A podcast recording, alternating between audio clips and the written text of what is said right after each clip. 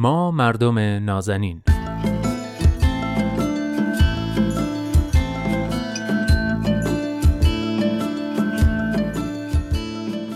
سلام. سلام به شما مردم نازنین. من نوید توکلیم و این هفته هم با حضور کارشناس جامعه شناس برنامه دوست خوبم عرستو رحمانیان. میزبان شما هستم در برنامه ما مردم نازنین که این هفته موضوعش عدالته خب عرستو جان خیلی خوشحالم که امروز هم با ما هستی و خیلی خوش اومدی. امیدوارم گفتگوی خوب و پرباری رو درباره عدالت داشته باشیم. اگه میشه عدالت رو برامون تعریف کن و یکم در مورد تاریخچش برامون بگو. اساسا مفهوم عدالت اولین بار کی کجا و چطوری مطرح شد؟ خیلی ممنون نوید عزیز. خواهش می‌کنم. عدالت مهمترین و محوری ترین موضوع بسیاری از علوم انسانی مثل فلسفه خصوصا فلسفه اخلاق حقوق سیاست اقتصاد اینا هستش مثلا وقتی که بله. راجع به تعادل میان نیازها و مطالبات افراد حرف می‌زنیم عدالت در توزیع ثروت تعادل میان درآمد و هزینه عدالت در پاداش و مجازات و غیره اینا همه اساسی ترین مفاهیم و موضوعات علوم مختلف هستش بنابراین موضوع موضوع بسیار مهمیه بله. مفهوم عدالت بسیار از دیرباز اتفاقا مطرح شده چنانچه ارسطو و افلاتون هر دو تعاریفی از عدالت رو مطرح کردند که می‌دونیم که خب چقدر می‌تونه این موضوع پس موضوع قدیمی و پیش از میلاد باشه. بله نشون میده که چقدر این مسئله از گذشته اولا مهم بوده و دوم که دغدغه انسان ها بوده.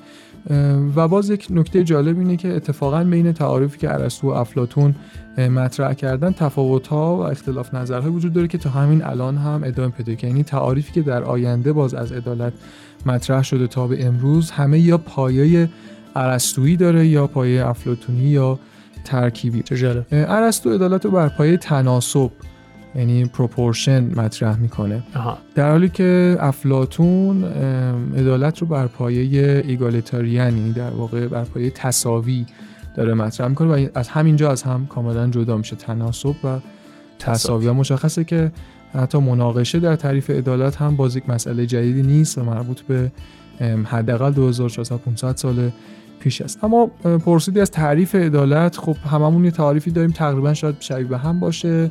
اما به صورت کلی دادن حق هر انسانی و یا احترام به حقوق افراد و یا رعایت یک تعادل قانونی بین منافع موجود اینا رو بهش ما در واقع عدالت میگیم. اما اگه بخوایم مصادیق در واقع عدالت رو بهش نگاه کنیم خصوصا در بعد اجتماعی.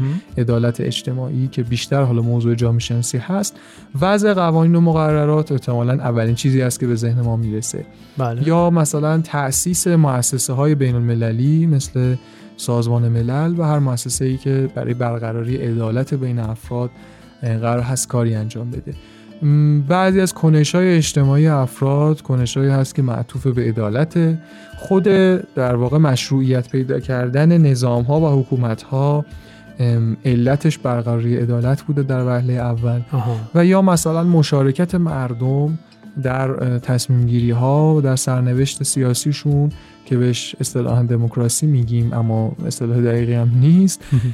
این هم به هر حال مصداق دیگه از بود اجتماعی عدالت است. بله. برای موضوع عدالت اولا در حد تئوری خیلی معنا نداره و کاملا معطوف به عمل هست. و دوم اینکه یک بعد اجتماعی داره که بسیار در موردش میشه صحبت کرد و موضوعات مختلف پیرامون اون دید.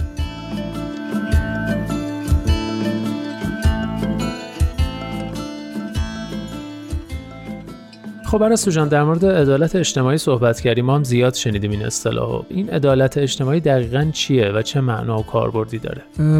اگه بخوام ارجاع بدم می‌تونم از کتاب جامعه شناسی سیاسی بشیریه بهتون بگم که اونجا بشیریه میگه که موضوع عدالت تصمیم گیری برای تعیین ملاکی هستش که طبق اون اعمال آدمیان و افراد در سطوح و حوزه های گوناگون در رابطه با هم مورد داوری قرار می‌گیره.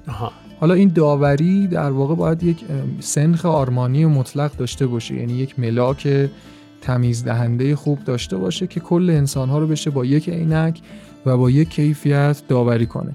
فرق نمی‌کنه دیگه. پیر و جوون ثروتمند و فقیر توانا و ناتوان مرد و زن.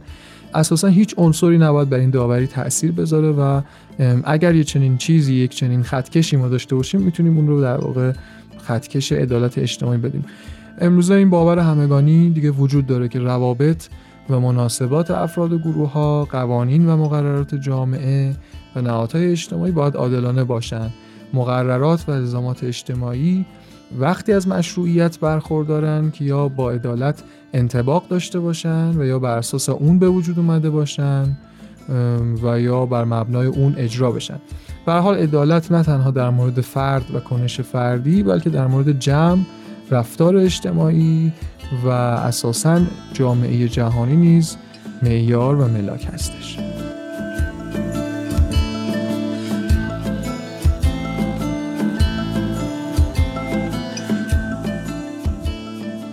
اما عدالت اجتماعی موضوعی به حال جدیدتر نسبت به حالا اون مفاهیمی که راجع به عدالت و اون پیشینه تاریخی که گفتم بله. و بیشتر تو دوره مدرن به حال مطرح شده حداقل راجبش حرف زده شده اوفه معتقده که ریشه طرح این مفهوم بیشتر به مسائلی برمیگرده که توی قرن 19 برای اولین بار به طور جدی مطرح شد.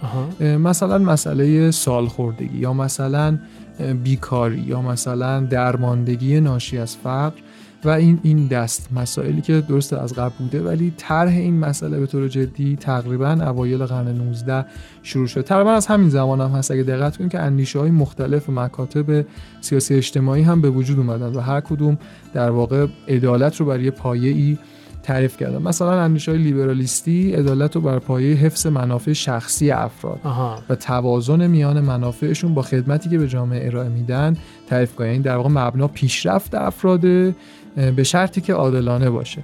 یا مثلا اندیشه های سوسیالیستی بیشتر ناظر به توزیع عادلانه در واقع منابع و هر چیزی بین افراد هستن. حالا یکم اندیشه های افراطی تر سوسیالیستی مثلا اندیشه های کمونیستی و اینها به توزیع یکسان حتی شدیدتر به قضیه توزیع منابع نگاه می‌کنم. به حال به نظر میاد که توی مفهوم عدالت اجتماعی دو تا زاویه خیلی مهم رو ما می‌تونیم ببینیم که فرق نمی‌کنه. در اندیشه های مختلف درباره عدالت اجتماعی هست. یکی حق برخورداری از عدالت و دیگری تعهد به برقراری عدالتی که می‌تونیم اینا رو دو روی یه سکه ببینیم.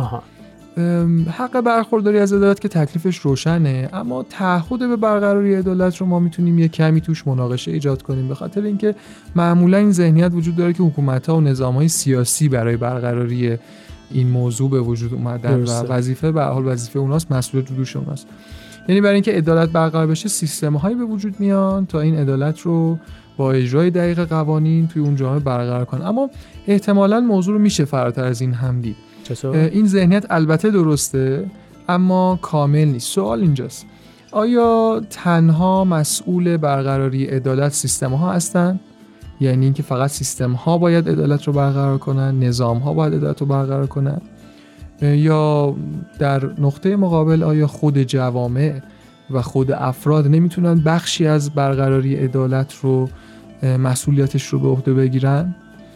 و اینکه به طور کلی آیا برخورداری و برقراری در موضوع عدالت دو روی یه سکه نیست که در کنار هم و به موازات هم معنا پیدا می‌کنن؟ اینها به هر حال سوالاتی هستش که میشه در این باره مطرح کرد. آها. خب خیلی ممنون که کار منو راحت کردی جای من سوالا رو پرسیدی. حالا واسه این سوالا جوابم داری یا فقط سوال بوده؟ تقریبا تو خود سوال فکر کنم جوابهایی هست. یعنی بله, بله. بیشتر شاید این جنبه است که میشه بهش فکر کرد. درسته که سیستم ها مسئول کنترل برخورداری و برقراری عدالت برای تک تک افراد جامعه خودشون هستن. یعنی هر دو وجه رو مسئولیت رو دارن. اما در سطح فردی هم می‌تونه این کنترل و اجرا صورت بگیره. بله درسته.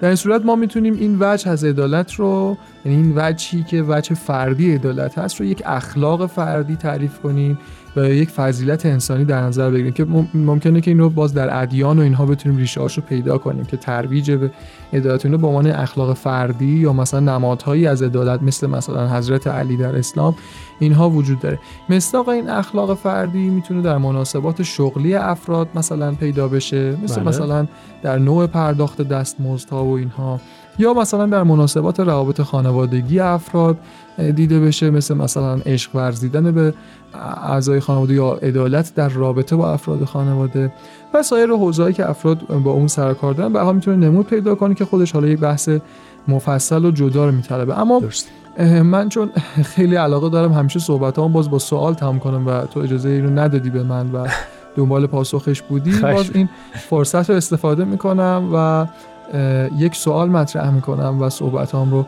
تمام می‌کنم. اونم که چقدر ما به عنوان یک فرد متعهد در جامعه‌ای که زندگی می‌کنیم عدالت رو به عنوان یک فضیلت انسانی مهم مبنای تعاملات و کنش‌های اجتماعی خودمون قرار میدیم. و چقدر به کار کرده این فضیلت؟ اگر اون رو فضیلت می‌دونیم البته در رشد و پیشرفت یک جامعه اعتقاد داریم.